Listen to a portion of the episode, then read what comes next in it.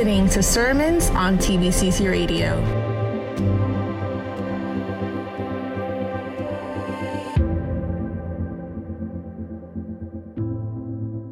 Hey, good morning. How's everybody doing? Buenos dias. How's everybody doing today?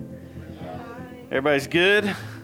Happy to be alive. You got your coffee and everybody's good. Ready to roll. Um, I'm trying to use my phone today to change slides. We might have some technical difficulty. That's why we got Alberto back there in play. He's ready. Thank you so much, man. All right, here we go. I'm going to continue where we was last week, but there's a bit of a lot of recap on this and uh, stuff I added on. There's just so many things. Uh, everybody say this first word if it changes. What does that say? Shock. Shock. Um, did you feel the earthquake this past week? I did feel it. I was sitting on the couch, just sat down on the couch, and all of a sudden the couch starts moving off the wall. I was like, this is not normal. and, and, at first, before I noticed, like, I'm like sliding a little bit, I was like, I think I'm moving. And, and after all the other earthquakes, you're trying to register, like, is this, am I making this up in my head or, or am I actually feeling this? And then I saw the lamp going clank, clank, clank against the wall. So I was like, ah, earthquake. And then what do you do? You go to Facebook to see everybody else's comments. like, am I the only one? And then it's like a billion comments. Hey, it's, a, it's an earthquake. I, I think Anna or somebody sent me a video of uh, earthquake happening in Chile, like in this, uh, a lot of like 40, 50 people sitting there, a big earthquake, and everybody's just sitting there. it's like, I don't think I will ever be desensitized to an earthquake. I think it's going to give me shock every time. And, and, and it makes me move, okay? Uh, and I'm going to try to start using that kind of word, uh, shock. As a matter of fact, just the other day, I walk in the backyard of our house into the back door, and I, I, I, pull open the door. I step into our house, and something jumped on my ear. It latched onto my ear. You know what it was? It wasn't Lorenzo, and it wasn't Maria. I've been flying to the floor. I, I just reached up, and it, it, threw me in a shock, and I, I kind of panicked. I was like, something is on my head. I grab it. It's a lizard. I mean, he just literally did a nosedive right onto my ear. Uh, how many of you would panic if that happened to you? Would you like, what would you do? like, ah! and throw that poor thing. Um, I mean, literally, I went in shock. That's twice this happened to me in Puerto Rico a lizard, lizard literally jumping on my head. Um, I don't mind the lizards that much. I mean, I'd rather it be a lizard than a snake or bird poop and stuff like that, okay? Uh, I, I was watching a video last night on Facebook, right? um, that somebody shared. It just left me in shock. The, the video showed a woman getting on this Delta flight. She walks in, and some woman with her child started filming this woman because uh, she was irate, mad, and just really being a punk. She sits she goes to sit down beside this 19 year old mother of a little baby. And then the woman starts yelling, I'm not going to sit beside a no crying baby. I'm not going to sit there. I mean, she would go crazy if Lorenzo was beside Like, it wouldn't last at all. And here come the flight attendant for Delta. She come rushing in, getting in between them. The little baby was not even crying. The woman was just running her mouth. And uh, it left me in shock. And the flight attendant's like, What's the matter? I'm not sitting beside no crying babies. Like, the, the, the baby's not crying. Yeah, but I'm not going to do it. You're going to have to move me. And then uh, the, the flight attendant like started saying, well, we'll try to move you to another flight. That's what we'll do. We'll try to give you on the next flight. And the woman says, I work for the governor of New York. And, and, and you know what? If you move me, you're lucky if you even have a job by tomorrow. And then the, the flight attendant turned around. Evidently, the captain had come out and she goes, I want this woman off the flight. And the captain's like, uh, out. And then the woman's like, no, man, no, I'm sorry. I didn't mean to be that way. And like, they kicked her off the flight. Then it went into another video that realized that woman actually lost her job because the video went viral and the governor of New York and all that says, we don't have employees like that. Yelling at little 19, 19 year old woman with her little child. And she had to even move out of her state. She went from like New York to Maine uh, to get away from all this kind of stuff. Like, uh, it leaves you in shock what people are capable of. And you know, our, our, our theme is right now is temptation. And, and, and honestly, I've left myself in shock of the things that I've been capable of doing and or saying. Please tell me I'm not the only one that said too many words sometimes. I said, I knew I should have kept my mouth shut, and I kept running my mouth anyways, okay? Uh, I've been there, I've done that, but I've also been left in shock of what I've seen humanity capable of, what people give into, what we give it. Like, people that you love, you even believe in, and then you find out like what they are actually capable of. They had a temptation. Listen, a temptation is not a sin. It's always going to be what you do with that. What decisions do you make after that pull that was led into your life? And so we're going to go right into these temptations, and and uh, and this is a large, large, large um, subject. We all face temptations, and you know what? Another shock to this message is supposed to be shocking to us. We're not supposed to be desensitized to the fact of what Jesus went through on our our behalf so that we can face the pain and the problems that we have in this world and in this life. And honestly, today, if you've failed, if you've given in to temptations in the past, if you've screwed up, if you've, you know, just made some blunders of decisions that we all have, there's forgiveness for us right here, right now, on the spot. You ask Him and you watch Him go to work. It's all about the blood of Jesus that covers our life. It's not something that we can earn or pay for, it's a gift that comes from heaven, straight from Jesus Christ into our life. And so, I say this why Jesus had to be tempted because we needed him to be tested. Raise your hand if you've ever been to the dentist. All right, put your hands down. Raise your hand if you like going to the dentist. Uh, Anna Maria is the only human being that's like, yay, we get to go to the dentist. Um, like I, as soon as Anta brings up the dentist word, I, I you know, I, I get nervous. Uh, I don't want to go. It terrifies me. But l- let's just pretend the person that's doing work on your teeth. Let's say they got to drill a hole in your tooth, and then you go and get this person's uh, history in college and you find out this person had D's and C's all through dental school and they barely passed, would you still want them to drill in your teeth? What, what about, I had that big liver surgery uh, at Duke University. I'm thinking, these people that are going to be cutting me in half almost I'm thinking in my head, they have to be the best of the best of the best of the best. That means they have to have been tested. I need them to be tested before they start cutting into my flesh. It, honestly, I'd almost rather go through a liver surgery and go to the dentist. I hate that so much. We had somebody just had our wisdom teeth cut out. Uh, I don't want to get into that, but I had a blast, man, when they cut my teeth out. I mean, uh, it's a drug induced haze. then it snowed and we didn't have school for two weeks. I just remember that. I was like, I didn't have to worry about anything. Was, we had a good time during that season of life. But anybody that does any kind of work on your body, you're hoping that they have been tested. Everybody say tested. So, what we need here is Jesus to be tested. We need him to be on his A game, right? Like he, it has to be put to a test so that he can show us that he can follow through, that he is who he says he is and he can do what he says he can do. Because if he can go through this and then he looks at you and says, Oh, but they're going to kill me, but I'm going to walk out of my own grave, then you might start believing that he will do exactly what he says he can do, but he's going to have to be tested. Can Jesus follow through? Can he resist? And there's a lot of purpose to these temptations and this test, right? If you have a math test, there's a purpose for that. You know, um, you know I, have walked by these classrooms before, and I've heard Mr. Young outside the door going, "I am in shock," while they're taking tests uh, because you want them to pass. You're like, "I believe in you." Uh, okay, in this test, in this test, there, there's a satanic purpose, and there's this purpose of the God kind, right? The, the purpose of, from God is that I'm going to show you. I'm going to show you.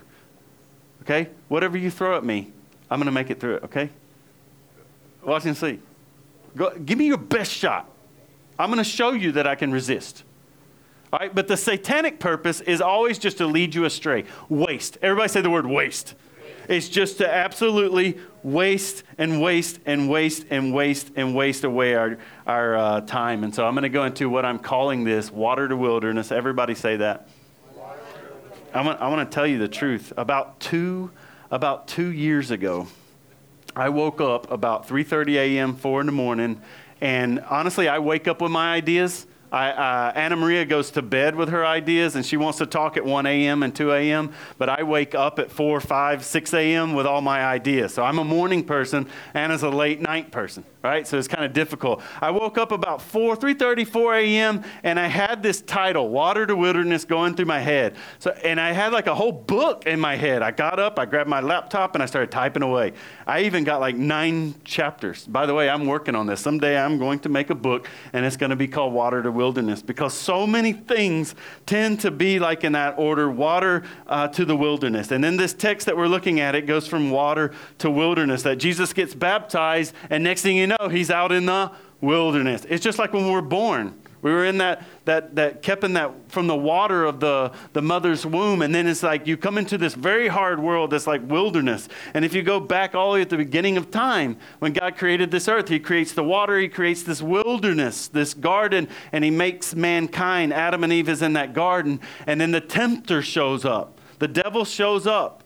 Now, the temptation to eat this fruit, whatever it was, it's like human nature. Soon as you're told, don't look at that light right there, your flesh is like, it starts pulling towards that light. Like, I, I, I have to prove something. I have to show this. I have to just rebel against whatever I've been told not to do. And, and, and, the, and the devil shows up and, and starts tempting uh, Eve. And it flows right on into Adam. And, uh, and what he said was a twist. He said, No, no, if you eat this fruit, it's not that it's just fruit. Fruit is good for us. We need to make, eat fruit. We need to eat our vegetables, okay? It's not that the fruit is bad. It's that Satan twisted it and says, if you eat this, if you do this, what I tell you, you are going to be like God. So the downfall of humanity, as soon as we start thinking we are God, we dethrone him. This is idolatry. This is where I set myself up. So the sin in the beginning is, I'm going to be like God. That means, oh, I don't need you anymore, God. I'm fine all by myself and then an earthquake happens, you realize you ain't in control. and then a tornado happens, you ain't in control. My, where I'm from in North Carolina, it was like 76 degrees the other day. And then they had tornadoes in the mountain regions. And then it started snowing. This is how it's shifting. And then it started raining so much, it started messing up all the roads and everything started flooding. We ain't in control of that. We ain't no gods. I, I even threw me in a shock uh, on, I think it was Wednesday or Thursday, that there was a, a I think, an Argentinian scientific lab in, Argent, or, uh, in Antarctica that the temperature was 65 degrees Fahrenheit. And a woman posted on that in Hawaii and says, uh, it's 64 degrees right now in Hawaii. It's literally hotter, warmer in Antarctica than it was Hawaii. We are not in charge. We are not gods. We're not ever going to be. So in the Garden of Eden, there was a fall. There was a temptation. There was a fall. You think you're going to be God. Even though they had everything. Everything, probably the best, most healthiest food you could ever eat in your entire life. The best of the best was right there, but they just had to go to that one thing. And then time passes and years pass, and God creates the nation of Israel, right? They're enslaved in the nation of Egypt. And then Moses steps up, Pharaoh, let my people go. He said no. And then they go through the 10 plagues. And at the 10th plague, finally they're let loose. And they go and they march towards the Red Sea. And what does the Red Sea do? It parts on their behalf. I want you to imagine this scenario. They watched that happen. They watched it happen. They watched the water part. They watched it swallow up some of the Egyptian army once they crossed to the other side. And they went in, they got the Ten Commandments, and they go through all this process. They seen this miracle. They seen God work. They seen all this. And then they still ended up wandering in the desert for how many years? And it's interesting that the Apostle Paul says in 1 Corinthians 10 5, for they were overthrown in the wilderness. It was in the wilderness where they lost their way. And honestly, Adam and Eve in the wilderness is where they lost their way. The nation of Israel, which was like somebody's going to bring the law of God, the Old Testament into the world to try to bring in salvation that would lead to Jesus, is where they lost their way. And where will we lose our way? In our wilderness, in our trials, in the temptations that we live in this life. And then Jesus shows up on the scene. I feel like this is tough. Because in the Garden of Eden, they had everything to eat. What did they eat while they were wandering in the desert? What was that called? Manna. You literally raining bread. They didn't have all the stuff the Garden of Eden had, but here you got Lemmy's bread. Come on down. That's nice. La Borinquena, nice selection. Um, eat it up and don't save it because it'll come fresh every day. It's a fresh. It's awesome. But here Jesus shows up, gets baptized, and it says the Spirit led him into the wilderness where he'd be tested by the and tempted by the devil himself. And Jesus is not even going to eat. 40 days. 40 straight days. You, honestly, I hate to say this, but what I feel like Jesus is doing, he's calling on, I want a rematch. Adam and Eve failed. Okay? They, they failed. The nation of Israel, they all failed. Everybody screwed up. I'm coming in here. Give me 40 days. I'm not even going to eat. Forget the manna. Forget all the fruit in the garden. I don't need any of that stuff. I'm going to be at my weakest. I'm going to be starving to death. Bring it on. I want a rematch. I'm going to resist for you. I just think it's impressive. I just got a couple of texts that I feel like I got to go through. I don't know if it's going to change. There it is in Hebrews 4:15 it says, "For we do not have a high priest who is unable to everybody say that word empathize with our weaknesses, but we have one who has been tempted in every way just as we are, yet he did not." He knows. Uh, you feel weak? He knows what that feels like. You feel pulled in a wrong direction. Yeah, he, he understands it. We need him to be tested like this. I, I, don't know how many times as a kid, and I hope I'm not pulling out anybody that's a teenager here, but when I was a teenager, I would constantly look at my mom and dad and say, Oh, you don't know what it's like. You don't know what this is, what this feels like. And someday Lorenzo's going to look at me and say, He's the audacity to tell me that when I have screwed up under temptations all my life. I most definitely know what it feels like to be tempted. I'm going to get irate. The first time Lorenzo turns 11 or 12 and says, Daddy, you don't know. Uh, I do know. I'm just saying, you take all these other religions, all this kind of stuff, but when you get down to Jesus Christ, everybody say, Jesus. Jesus. He knows. He knows how you feel. That is the most beautiful thing. I, I'm just saying, sometimes the most healing and peaceful thing that could be for our life is just to know that He, un- he understands, He knows. He's not so far off. That means I, He knows that, that feel, that, that pull, that, that maybe that loneliness or, or, or whatever it is, that struggle that you're going through, He knows. He's been tested, He's been pushed, He's been pulled, He's been stretched, He's been ripped, He's had all those feels come his way, but I did hear a pastor in North Carolina talk about this one time, and it did crack me up because he said, Yeah, but Jesus, you were tempted in every way, but you didn't have Amazon. I don't think it's Amazon. I think it's credit cards. like, the problem is the credit card. Oh, but he knows. He knows. He knows how you feel. I think for us, this is part of our problem. I want to see if this changes from Proverbs. You know, I use the message version of the Bible for this text because it's just so simple. Um, I, I think part of our downfall when it comes to temptations is when we try to deal with it alone. When, when you just try to deal with it. There's only one that can really fulfill this alone. That's going to be Jesus. And when it comes to us, there's so many things in life that you're that's set up against you and you're not ever alone. It's that we're afraid to get help when we struggle. We're scared i just don't want to bother you. I don't want to bother you. But if you need help you need help. If you need to talk you got to talk. I would say not getting help will be a very prideful thing when we just think, I'll just figure it out myself. I'll just go through this myself, but you won't make it. The chances are you won't last. It says first pride, then the that's what we're trying to avoid. we're trying to avoid the crash and burn. We're trying to get help. We're actually trying to find strength. This is the bigger the ego, the harder the fall. And, and if you see this, I put Matthew 26, um, verse 41. This is where Jesus goes up to the disciples. He goes, No, no, watch and pray so that you don't fall into temptation. This is that famous verse where it says, The spirit is willing, but the you know that the, the, the, the flesh is weak. Okay, now we know.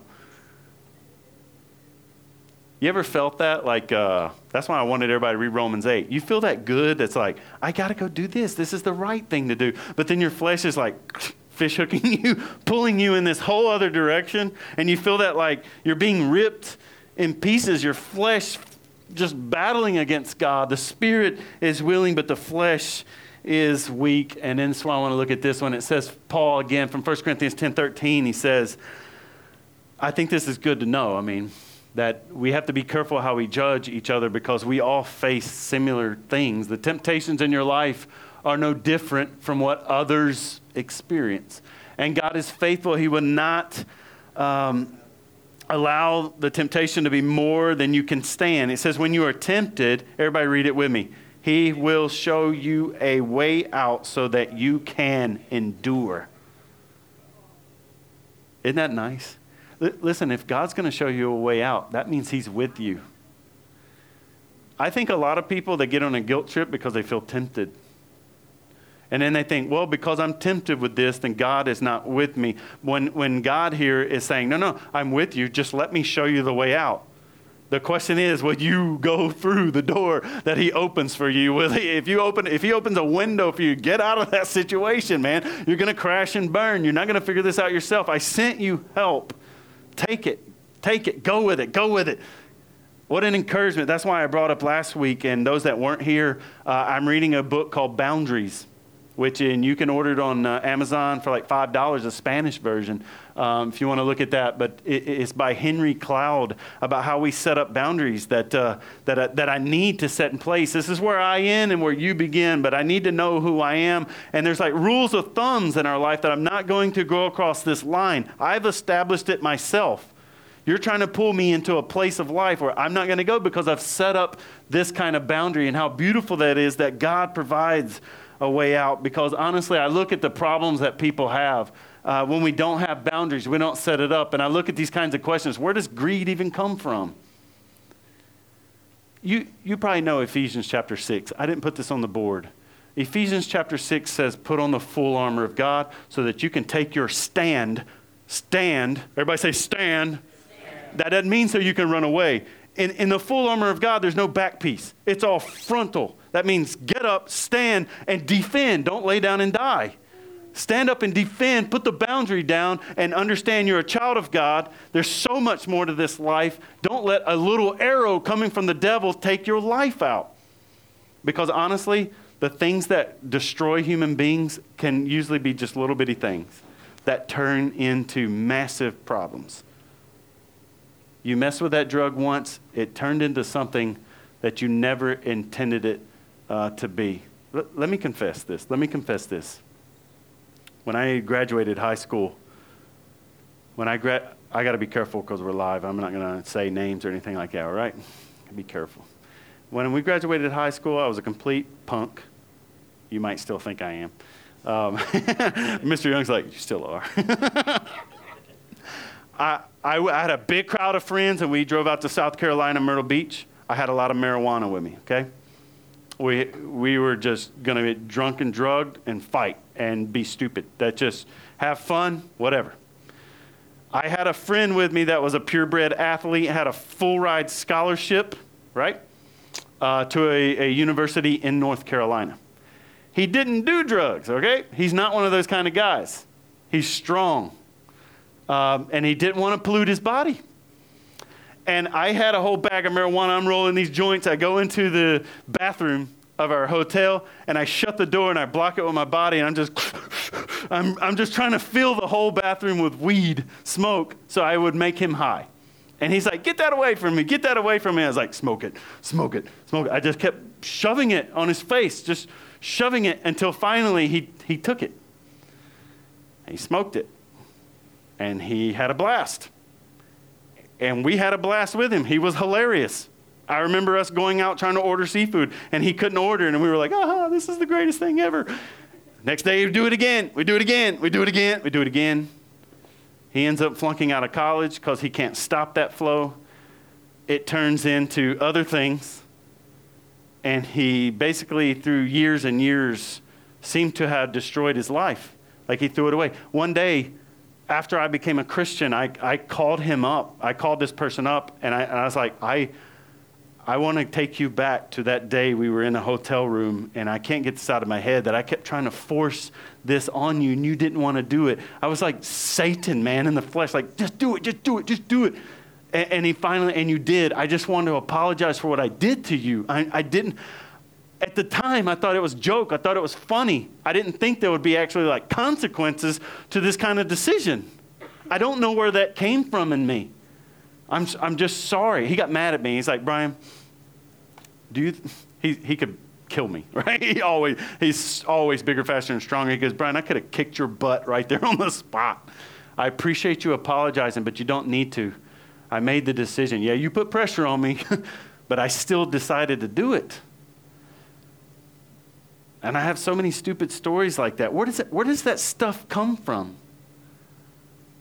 Not thinking that this is going to this could cost you your life your future it was fun and games here that's why over and over i know twice at least uh, old testament new testament i think Pro- psalms and the book of peter that says avoid the evils of youth like there's a reason for that because if you don't put boundaries up when you're young these little things can take you over 10 15 20 years from now and next thing you know 20 years has passed and you're like i don't even know who i am anymore where, where does this stuff come from? Where does sexual harassment come from?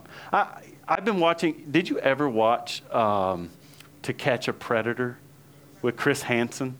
Do y'all know what I'm talking about? To catch it's embarrassing and funny and terrible. Um, they kind of, what do you call it, like catfish? They pretend to be little boys and girls that lure these pedophiles to come meet with them that would abuse them. Now on YouTube, you have predator poachers, you got all kinds. And, and I sit there and watch some of these videos of them going and confronting these, these grown men and women that are trying to sexually abuse little kids as young as 8, 9, 10, 11, 12 years old. Where does that stuff come from? You see the importance of having boundaries, not only just for you, but for your kids.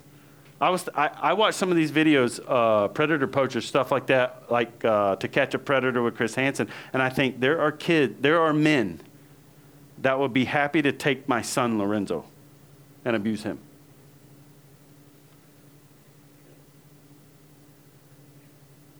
And I have a boundary.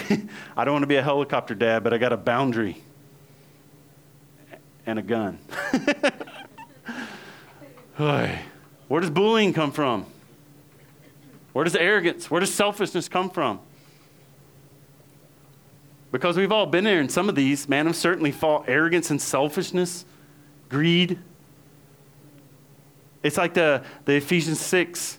You're going to have to take your stand against the devil's schemes because all he does is just throws those stupid, crazy arrows out of nowhere. And here comes that feel that tries to take you over. And, and, honestly, I think from the devil's point of view, when he gets Jesus out in the wilderness, he, he catches Jesus hungry.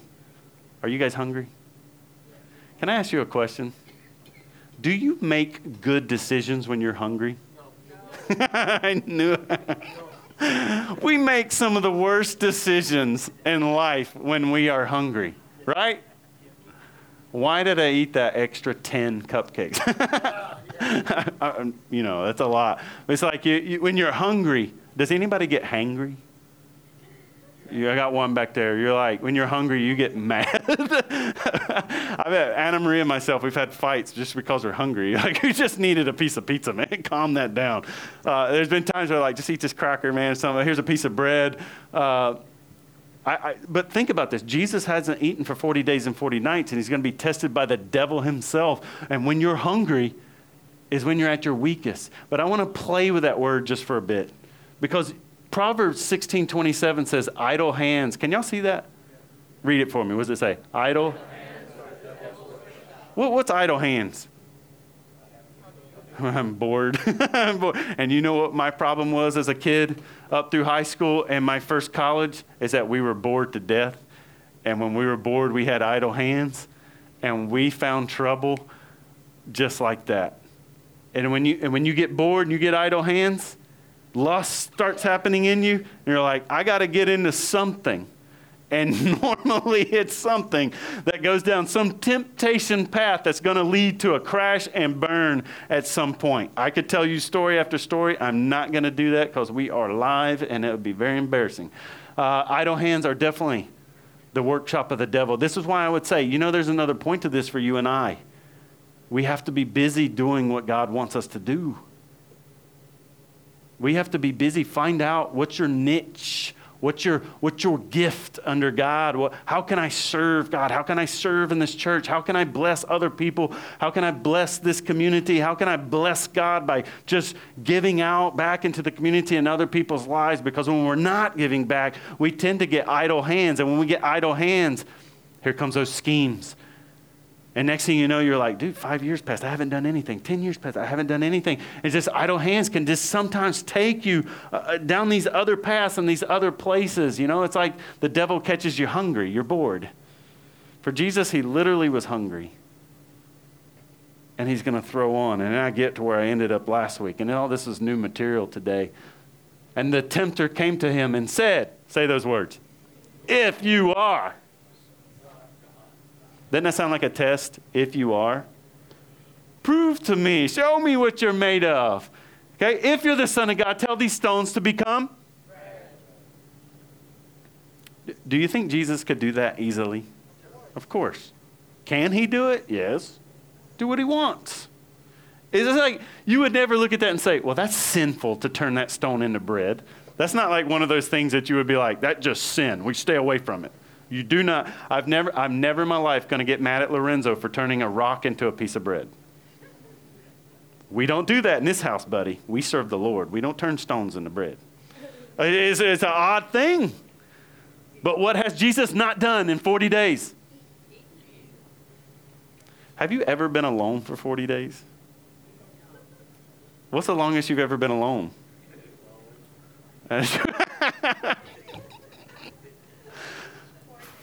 Four? Two minutes?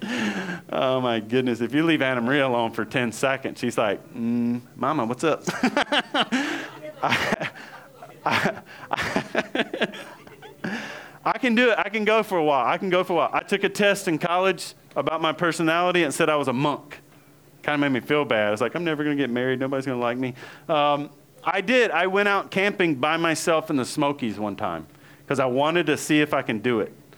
And, uh, and I did it, but I, I was actually really nervous because if you're up in the Smoky Mountains and there's no cell phone signal or anything like that, um, and, and like at 1 a.m., I remember like I'm in the mountains and you've got coyotes, you've got deer, we've got bears, we've got rattlesnakes, we've got wild hogs, and a lot of those things are dangerous.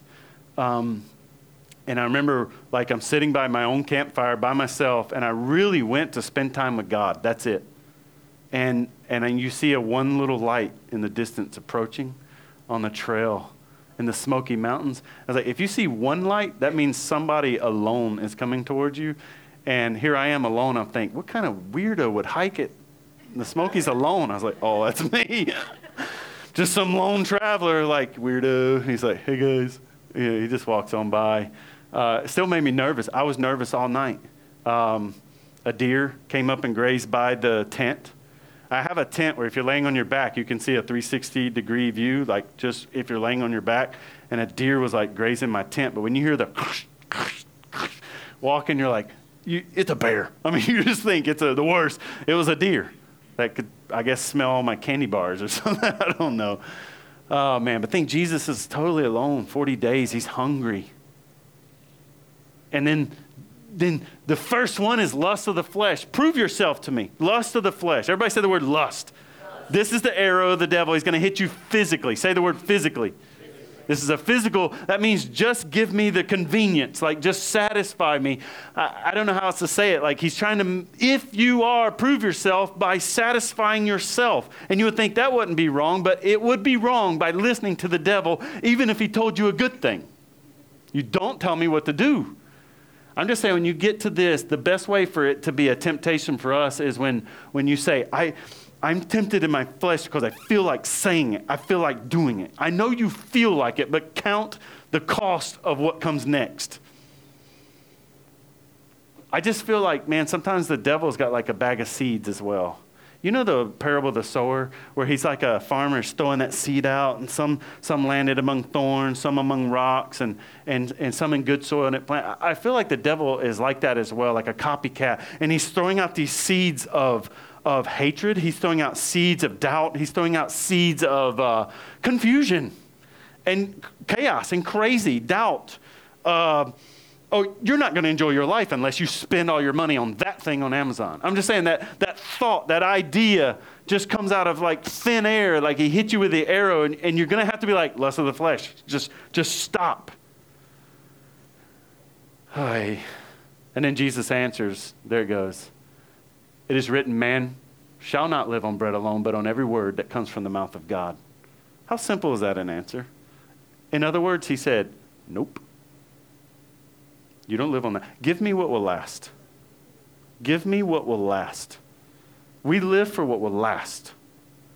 The lust of the flesh is something temporary, and you're going to have to make that judgment. This right here could take me down a path I don't want. If I do this decision, my flesh says yes with everything it's got. I want to go do this. But if I do this, it's just temporary. Will it cost me? Will this cost me my future? Will this cost me my kids? Will this cost me? Maybe just give a simple answer. Nope, not today. And remember, he said, you don't, he quotes the scripture to him. So then the devil took him to the holy city, had him stand on the highest point of the temple. They say that's like over 100 feet, 150 feet maybe tall. Here it is again. If you are the Son of God, he said, throw yourself down, for it is written. Remember, Jesus just said, for Scripture says, for Scripture says. So now what the devil does, he's going to now start quoting Psalm 91 of all things back at Jesus Christ. The devil himself is quoting Psalm 91, using it against Jesus because Jesus just said, You only live off every word that comes out of the mouth of God. This is interesting. They were in the wilderness. I don't know how all this went down, but I've heard some people believe that Satan didn't actually take him physically to the highest point of that temple, but he took him there in his mind. Because they also say the devil's playground is right here in your head.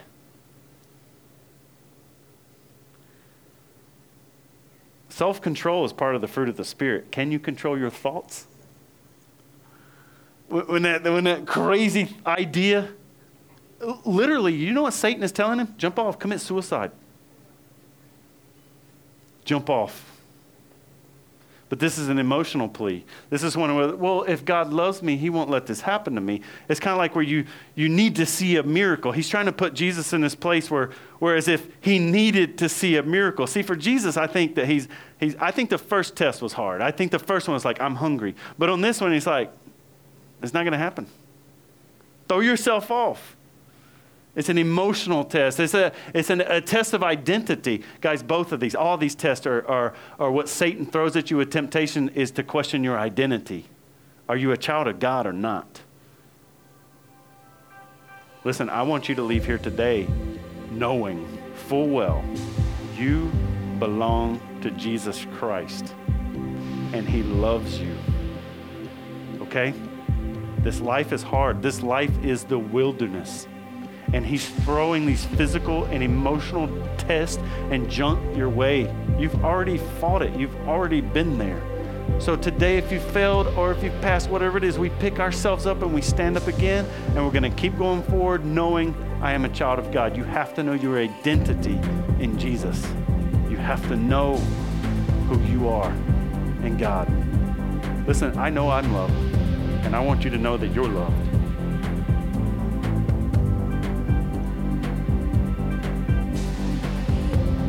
Where he quotes Psalm 91. He will command his angels concerning you. They'll lift up your, your hand so that you won't strike your foot against a stone. And then Jesus responds. Simple answer.